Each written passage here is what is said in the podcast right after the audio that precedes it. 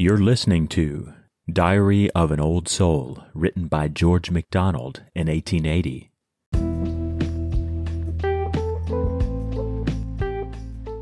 When I am very weary with hard thought, and yet the question burns and is not quenched. My heart grows cool when to remembrance wrought, that thou who knowest the light born answer sought, knowest too the dark, where the doubt lies entrenched. Knowst with what seemings I am sore perplexed, and that with thee I wait, nor needs my soul be vexed.